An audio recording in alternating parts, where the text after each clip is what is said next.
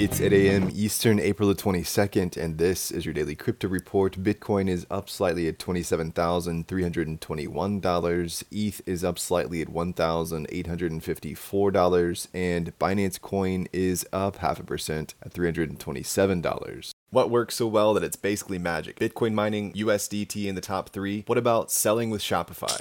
Shopify is the global commerce platform that helps you sell at every stage of your business. From launching your online shop to did we just hit a million orders? Shopify is there to help you grow. From their all in one e commerce platform to their in person point of sale system. Wherever and whatever you're selling, turn browsers into buyers with the internet's best converting checkout, up to 36% better compared to other leading commerce platforms. Sell more with less effort thanks to their new AI solution, Shopify Magic. My favorite thing about Shopify is no matter how much you want to grow, they have the solutions you need to take control and level up your business business. Shopify powers 10% of all e commerce in the US and millions of other entrepreneurs across 175 countries. Plus, Shopify's award winning help is there to support you every step of the way. Businesses that grow, grow with Shopify. Sign up for a $1 per month trial period at shopify.com slash DCR, all lowercase. Go to shopify.com slash DCR to grow your business, no matter what stage you're at. Shopify.com slash DCR.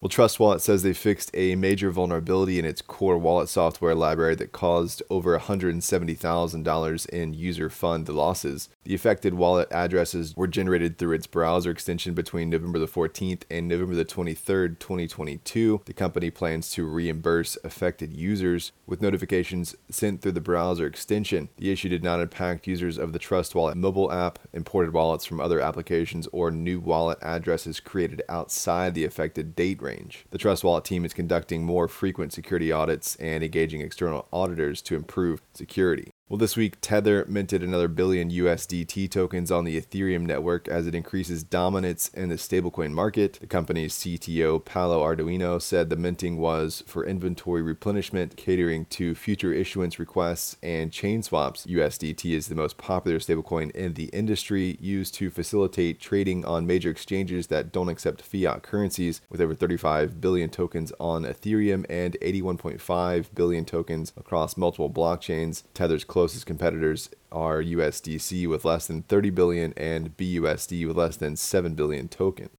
Well, with MiCA in the rearview mirror, the UK and US face pressure to speed up implementing their own crypto rules, according to industry groups. London based lobby group Crypto UK said in a tweet While not flawless, MiCA is an extremely relevant regulatory stack that puts significant pressures on the UK and US in terms of delivering operational clarity for crypto. UK Treasury Economic Secretary Andrew Griffith has told the CNBC that the government hopes to set out specific legislation for crypto in the next 12 months. Well, Gemini announced late yesterday they have plans to open an offshore derivatives platform called Gemini Foundation amid a tough to navigate regulatory environment in the US. The first product will be a perpetual Bitcoin contract denominated in GUSD, followed by a perpetual ETH contract linked to GUSD.